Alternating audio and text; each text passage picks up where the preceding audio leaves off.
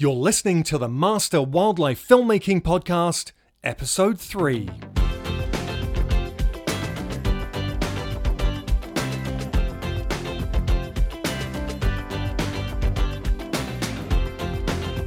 This episode, I'm talking with Roshan Patel. Roshan is a student at the Montana State University studying science and natural history filmmaking. He's also co founder of Nestbox Collective, which he says is a collaborative space for him and his colleague Madison McClintock to share stories about the curious ways that people connect with their environments. He has produced and worked on a variety of films that range from subjects including lions in Western India to printing 3D guns and the social implications of that technology. In the past, he has built websites, photographed research projects for science publications, written multimedia rich performance art pieces, produced a film festival, created field guides for the Chesapeake Bay, and contributed to research with ospreys, amphibians, and elephants. One might ask how these seemingly random collection of experiences connect. Well, the answer is simple. Like a nest box, each tells a story of the relationship people create with their surroundings. Whether it be building a birdhouse, understanding how we depend on bees, or fighting for a healthier ecosystem. Recently, Roshan produced Red Wolf Revival, a film about the last remaining wild population of red wolves. Centered on the historic recovery effort in eastern North Carolina, he documented the multifaceted struggle to reintroduce one of the rarest animals on Earth in the face of cultural, economic, and biological challenges. Rosh, thanks so much for taking the time out to be on the show this afternoon um, and tell us a little bit about your film. So, um, I actually got a chance to watch it last night and uh, it's absolutely fantastic. Really, really enjoyed it. So, just tell us a little bit about the film and, um, and it's won a couple of awards. So, uh, tell us about those as well. Sure. Yeah. Thanks for having me on this. Um, so, yeah, just the the film basically is about the red wolf recovery program in North Carolina. So a lot of people are familiar with gray wolves, and I think Mexican gray wolves are starting to get coverage in the U.S. Um, but there's a third population of wolves, which is the red wolves of eastern North Carolina. And so it was actually the first predator to be reintroduced in the wild um, anywhere in the world. So it's this kind of landmark conservation program. And so the more I had done some research on this, it just seemed like there wasn't much coverage on it. And it turns out, as we started to make the film, uh, it became much more controversial because the state of North Carolina said that they wanted to declare the species extinct. And so suddenly it became, you know, a, a much more uh, relevant film to get out as soon as possible and sort of engage audiences with what this animal is and, and what can be done to protect it. Um, and so, yeah, actually, at uh, the International Wildlife Film Festival, uh, I guess a couple weeks ago, um, the film won Best Short and Best Conservation Award, which we were very excited to hear that. Um, you know, I, I think it's been an interesting ride making this film, and so to get you know some support from the film community is you know quite wonderful. Now you uh, you're actually at MSU, Montana State University, at the moment, I believe, and I, I, you were just telling me before we came on air that uh, you are defending tomorrow. So uh, congratulations early for that. it's always good to know that you're going to defend very soon. Um, tell us about the process of going to film school. I believe you were doing a master's in science and natural history filmmaking. Tell us a bit about that process and how that has kind of molded you or formed you as a filmmaker. Sure, yeah. Uh, so that's correct. I'm a student at Montana State University in the Science and Natural History Film program. And one of the reasons I decided to go to the program was because I had been studying conservation biology and I had been working it with nonprofits out of DC, um, working with conservation issues. And it seemed like there was a lag in conservation science and the public's understanding of the science. And so I kind of started looking around to how can I help communicate some of these very complicated but very important stories that depend on cultural acceptance of these species and these problems and and really adopting policy that will kind of chart the course of the future of many species and habitats. And so I ended up finding this program in Montana, um, which I had never been to Montana. I was just kind of excited to go check out someone somewhere new in addition to the program. Um, and it turns out that it's you know a really wonderful program that's geared towards exactly what I was hoping to do, which was to get science minded people to think about storytelling and communicate the very complicated scientific realm um, into a palatable, useful conversation for the general public. Um, and so it shaped me in a lot of ways. First of all, to be able to, you know, leave um, a scientific community and enter an artistic community was, you know, important. It was an important step for me to to kind of step into that role. Um, so that's kind of, I guess, the the premise of me entering the program, and it's been wonderful to sort of have room to try out films and and see what works and what doesn't, and the topics I like to cover, um, which I don't think I would have necessarily tried had I not stepped into grad school um, and given myself some space to, you know, have fun with film. And do you find that having gone through um, a course like that, study course, uh, has it honed your skills? Do you think is it something that, uh, and I'm really aiming this at people who uh, are potentially thinking of going down the route of um, of going into a, a study course, or uh, and at the same time people who maybe are pushing that to the side and thinking, well, just going to to get uh, an internship with a production company may be a better route. Um, which you know, do you do you think it's helped you hone your skills? You know, is there what, what have you taken away that you perhaps wouldn't have got otherwise? This program has offered a, an outlet for me to explore my own perspective. So rather than you know interning for a production company and learning how it works in the broadcast world or in independent film world, I kind of was able to see what kind of stories I liked and produce them the way that I wanted to produce them. And so I don't know if I would have gained that had I not gone to grad school.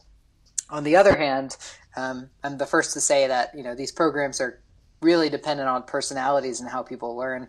Um, I think unlike a lot of fields, film has no real, uh, you know, progressive path in, in, terms of going from amateur to professional. And so for me, it was a good choice to be around scientists who wanted to learn how to communicate.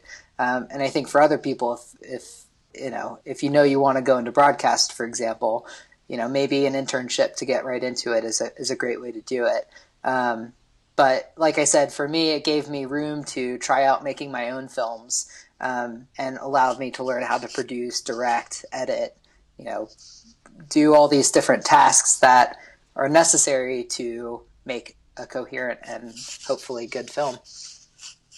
Excellent. Of course, it's always good to know where you're going and what you want from it, which is makes those decisions far easier. Mm-hmm. Um, now, now you are. I, I'm just looking on the website, and you're listed on there as producer and director. But I believe in the credits you do a whole bunch more uh, in uh, with Red Wolf Revival. Um, I think you're on there as cinematographer. Just explain a little bit about your roles. Um, and, and I think here, you know, one of these one of the questions I get asked a lot is, um, you know, how do I get into this certain niche of or niche of filmmaking, whether it's a director or a producer? Um, but I find certainly with the things, um, my projects, that I'm taking on many, many roles for many different projects. Um, how has that worked for you? Because I know you're listed on there as producer director, but I, I believe you did take on other roles. Tell us a bit about that. Sure, um, and that's absolutely correct. I definitely took on um, plenty more roles than what's listed on the website. We kind of just kept it to producer and director to keep it simple. Um, but yeah, this, I mean, these kinds of projects are labors of love. And so I had come across this story and wanted to tell it. And it, it, and so multitasking became one of the best things that we could sort of incorporate into the way that we produce this film. Um, so it was myself, Madison McClintock, who um, was a co-producer on it, um, and we kind of have described that as, you know, I'm in the driver's seat and she's sort of helping out with whatever needs to get done. And then Susanna Smith, who helped with funding and kind of getting us going on the ground. Um, and she's the executive producer. Um, and so, yeah, I mean, basically uh, having the skill set of taking everything from pre production all the way to distribution. Um, we really wanted to be involved with every step. We knew we had a small team, because um, the resources were pretty minimal. Um, and so um, it ended up splitting into several roles where Mad- Madison and myself would, um, you know, shoot during the uh, during the production and she took on animations and I took on editing. Um, and so we kind of split and sort of just divided and conquer until we made sure that everything got done. So I would say to somebody that's, you know, looking at, at how to get into it, one of the best things for me was to learn a little bit about everything and, and then from there hone what I like the most and, and where I need help to help me get tasks done. And it has a very specific style. I noticed that um, you use a lot of slow motion photography um, mm-hmm. throughout it. And you, was that something that you guys kind of planned upon before you started shooting, or was that something that evolved during production? Sure. Um, so that's a great question. I think for for me, one of the important parts of this film was to convey the beauty of this part of the country. I think a lot of people visit eastern North Carolina and they go to the Outer Banks, um, which is a beautiful set of beaches along the Atlantic shore. Um, but this location where the Red Wolves live is 15 to 20 miles away from that. And so we really wanted to showcase the beauty. And so we, we did what we could to sort of uh, highlight that region.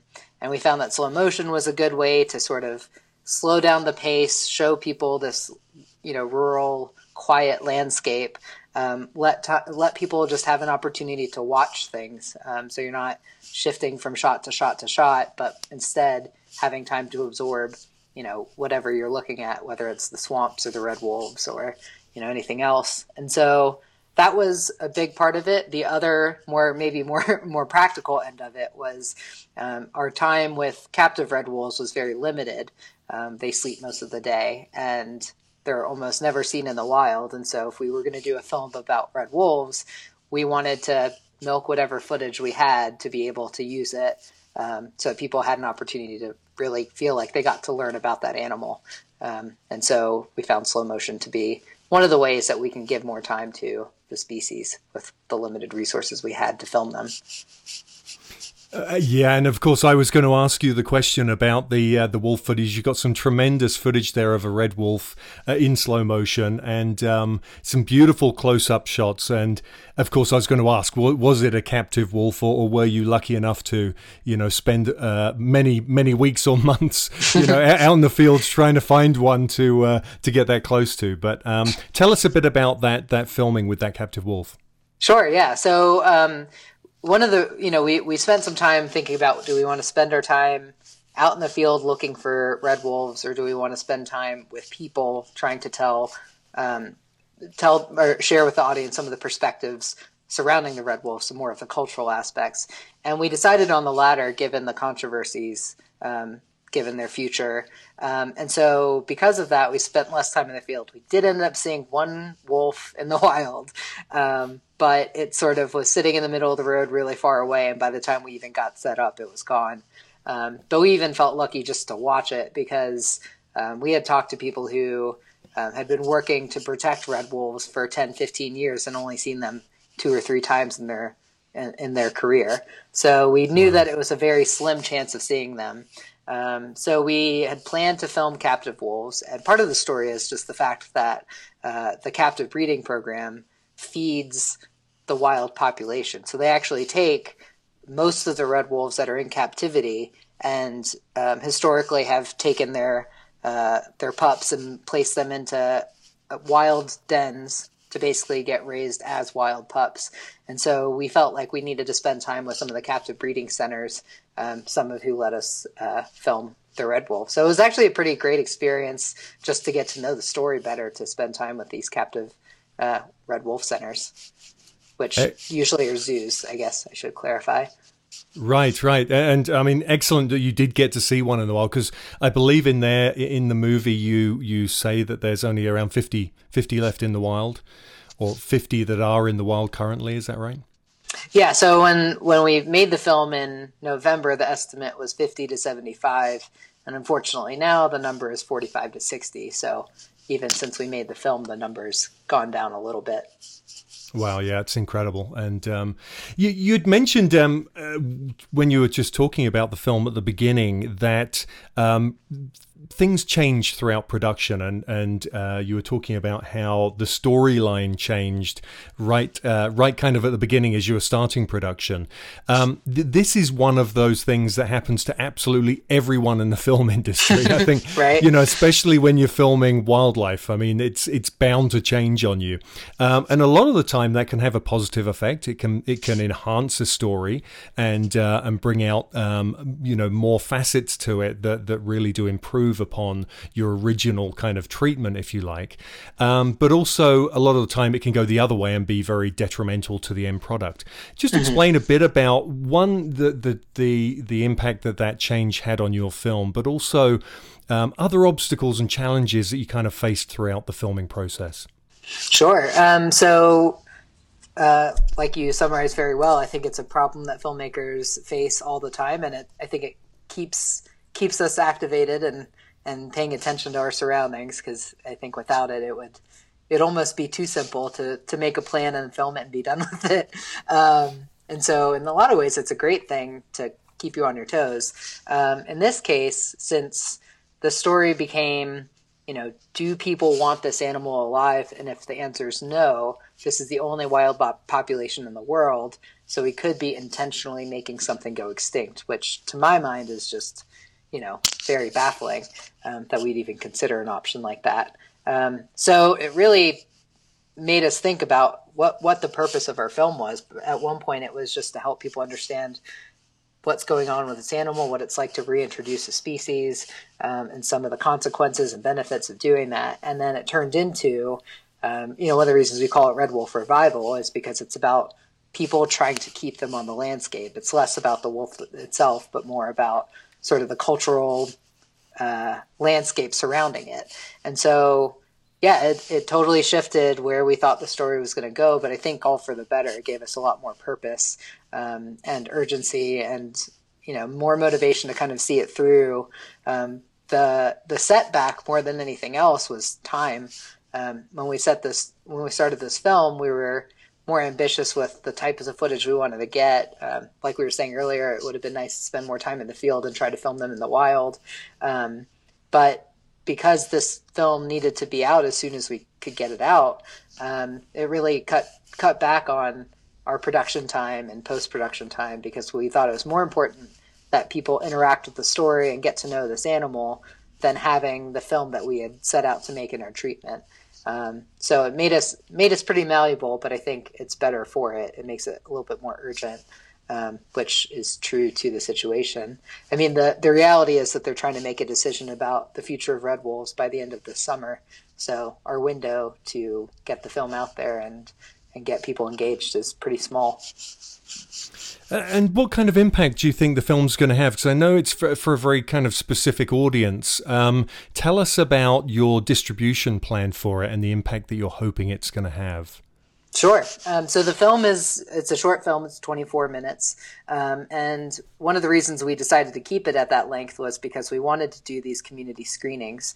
Um, so rather than have the film available and hope that people watch it, um, we thought it would be better to take the film to people. So we organized screenings throughout North Carolina, um, basically with panels following the film with landowners, with Fish and Wildlife Service, with conservation groups that are suing the Fish and Wildlife Service. So try to get a you know diverse uh, panel that until some of these screenings had never sat in the same room together.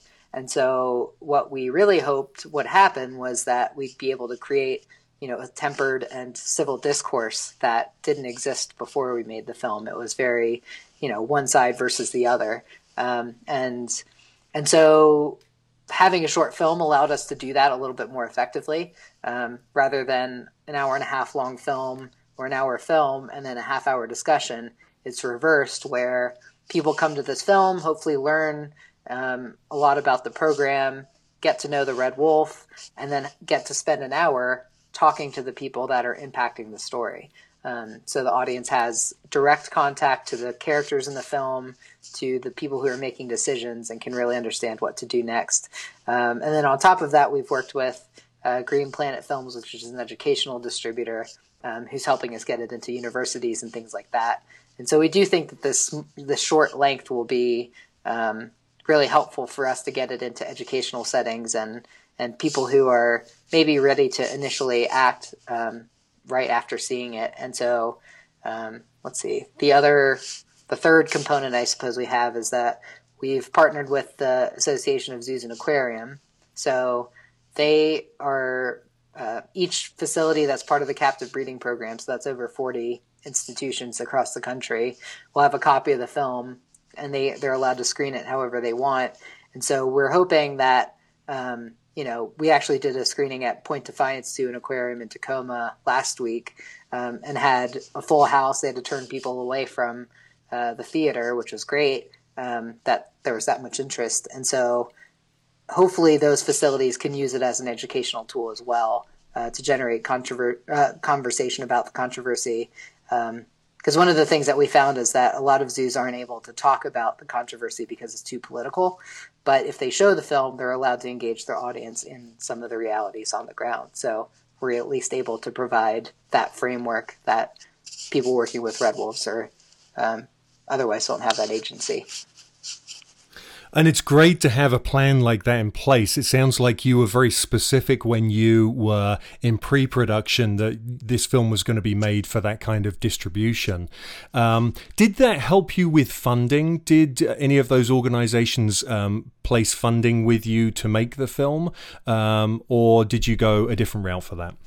Sure. So um, that was actually something that we had talked between the three of us who made the film um, to, to figure out how we were going to fund this and what was the best way to do it that wouldn't polarize the issue further. So we made a decision early on to take no money from a, a specific non nonprofit organization to fund the film. We didn't want it to be, you know, a Defenders of Wildlife film and a Wildlands Network film or a you know Center for Biological Diversity film because we felt like if we branded it that way, it wouldn't bring everyone to the table with an open mind. Um, and so we ended up going to Kickstarter, um, and we did most of our fundraising through Kickstarter, which helped in a lot of ways. It helped us identify partners um, so that you know we could m- focus more on partnership for screenings rather than the production. So we certainly you know want to make it available for those organizations to use as as tools, but we don't want their influence in the way that we tell their story because, for example. Um, there's three lawsuits from uh, about seven different nonprofit organizations um, on the Fish and Wildlife Service. So we figured, you know, if we partner with them, that limits our ability to talk to Fish and Wildlife with an open mind or their willingness to be a part of it. Um, in the same way that, you know, some of them are more aggressive towards landowners and think that, you know, they need to totally shift their mind away from uh, their their current thoughts. But we kind of wanted to go into it with um, this idea that we wanted to tell their story and see what it was like to actually live with red wolves. Um, and so ultimately, we wanted to make sure that it was as open as possible. So it made it more difficult for funding, but at the same time, it helped us build a community so that by the time the film was done, we had people helping us make those connections or wanting to host screenings, and it actually saved us a lot of time in the end to do that. Um, so Sorry, yeah. that was a, a, little bit of a ramble, but no, no, no, that's fantastic. No, no, rambling's good. um, yeah, I mean, you definitely chose the harder, the harder uh, route there in terms of funding, because yeah, I'm sure many of those organisations would have been happy to fund, but um, by tra- uh, staying true to your goal and your mission of making um, an objective film um, is, you know, it, it's it's admirable to be able to do that, but it does make fu- funding harder. And, and you mentioned crowdfunding and uh, Kickstarter. Tell us a little bit about your process with that. You know, one of the questions I get asked an awful lot is about funding. Um, and crowdfunding now is one of the preferred methods for many, many indie filmmakers, um, mm-hmm. doc- documentary makers. Um, where were you when you started with your your crowd sourcing or your crowd funding? Did you have any backers, kind of people that you could go to, or did you start very much from scratch and have to build your audience throughout that campaign? Sure. Yeah, we we started from scratch for sure, um, and so our approach to it, and I think one of the reasons we ended up getting you know the support we did was we approached it not as uh, here's this film we want to make. Let's ask all of our friends and family for you know the support. Certainly, like we reached out to people that we thought might be interested, but the purpose of it more than anything else was to build that community. And so we approached organizations not as, "Hey, can you post this? We you know need your support," but "Hey, we're making this film and we think." You know, you might be interested in seeing this get done, and you know, we're making this film from a perspective of a concerned citizen. And so I think there's a lot of people that fall into that category. Um, and so I think we were able to, to sort of figure out who would want to support this film from the general audience more so than just our contacts. Um, and yeah, like I said, that was kind of the goal from the beginning with the Kickstarter campaign was not necessarily just get the funding. Of course, that was important, but but to build that community, and so we treated it that way. Um, and so, yeah, we ended up. I guess we asked for um, a little bit shy of fifteen thousand, and ended up with close to eighteen thousand. So not a you know huge budget, but definitely plenty for us to get on the ground and and make the film that we wanted to make. Well, and of course, filmmaking now has become a lot more accessible, a lot a lot cheaper in many ways now. The the gear, the um, you know high quality gear is far more accessible and cheaper um, to to the general public as a as opposed to the the larger cameras we were using 20 years ago that were costing you know hundred thousand dollars and uh, and very inaccessible. So um, so well that's fantastic. You were able to do that and beat your goal. Um, I mean that's always nice to do and puts you in a place where where you can relax a little bit and then think about the project at hand.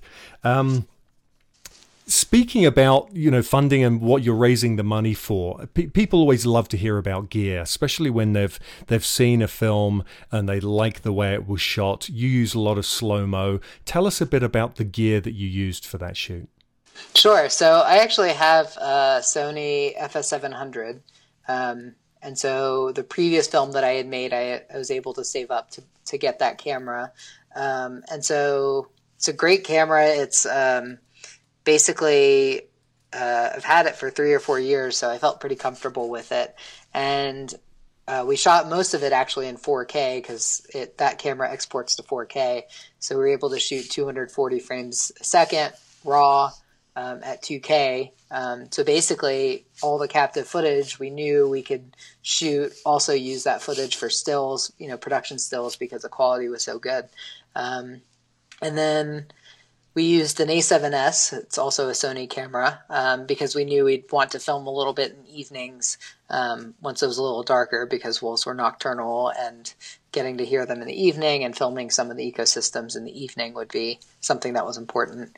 Um, but that was that was mostly it. It was pretty minimal in terms of gear. Um, we were able to make a lot of really good connections in the ground over there. For example, there's a organization called SouthWings, um, and so they basically you you write them an email and say this is the environmental issue or story that I'm trying to tell, whether you're a scientist or filmmaker or photographer, and they send it out to their network of volunteer pilots and uh, eventually, you know, if somebody's interested, they'll they'll basically take you up and fly. Um, you know, sometimes they ask a little bit to chip in for gas, but um, you know, so we were able to get free aerial footage by having that access, for example, which was great. Um, so we kind of just relied on, you know, keeping our crew small and our gear small so that we could be able to talk to people and not intimidate them and and spend time on on on setting up for shots and instead being able to be present with some of those conversations um, that we had with people. So, yeah, like I said, basically the two cameras, the A7S and the FS700.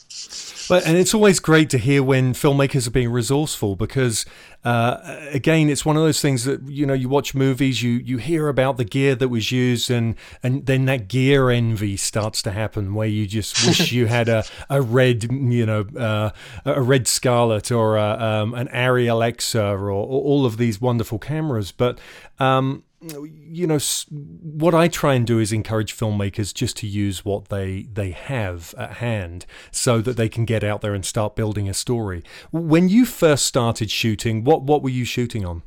Sure. Yeah, I was shooting on a Nikon D7000, so just a standard DSLR. And do you think by by just using the camera you had rather than you know going out and spending lots of money trying to assimilate something else was uh, useful for you in those beginning stages?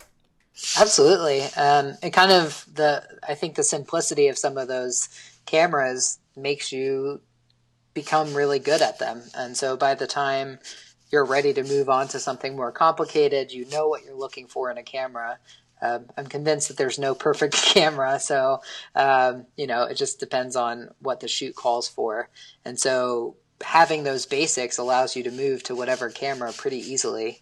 Um, you know, if, if I'm jumping onto a red, I know the basics of what I'm interested in and what kinds of questions I would have to be able to navigate it very quickly. Um, and so now moving to any camera is is for the most part pretty straightforward. Um, sometimes just getting to know new menus, but that's kind of the extent of it. Um, so yeah, hugely valuable to just keep it simple and learn um, as much as I could on one camera.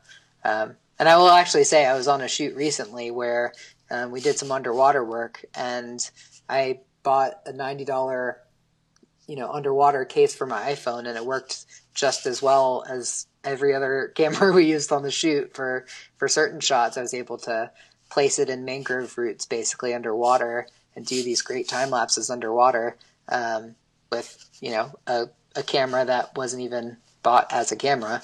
So yeah, I mean that that's the amazing times that we're in, where we re- literally can film from anything we have in our pocket these days, and we're very yeah. very lucky to be in a generation like that. And and now really, there's nothing holding us back from doing our storytelling, which, which is incredible. Mm-hmm. Um, now, speaking of storytelling, this isn't the first story that you've told. I know that you have award other award winning um, films out. Um, tell us a bit more about those.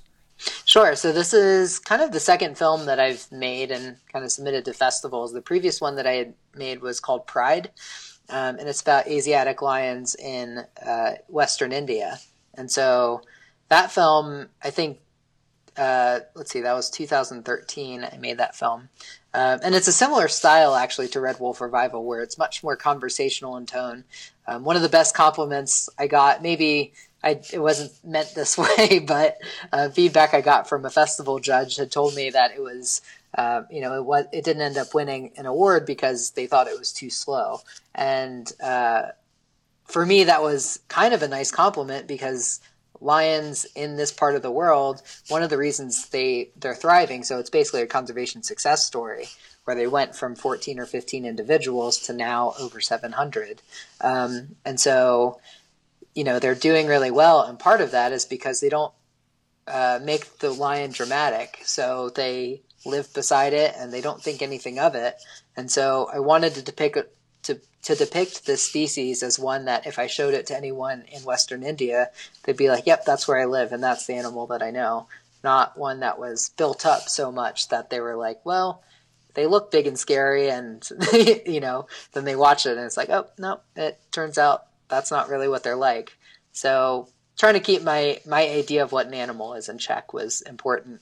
Um, but yeah, in in a lot of festivals, it did really well. Um, you know, it was nominated as a newcomer at Wildscreen a couple years ago, and at the Jackson Hole Science Media Awards, and actually won Best Short at the International Wildlife Film Festival a couple years ago. Um, so yeah, had really great success with that, and and I think um, you know one of the one of the, my takeaways was that there's there's lots of news stories to be told out there, um, and just spending time with people was a good approach to it.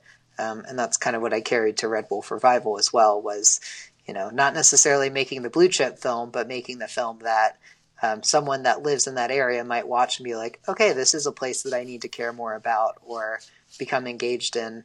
Um, and so like you mentioned earlier, it's a very specific audience, but hopefully it resonates beyond that.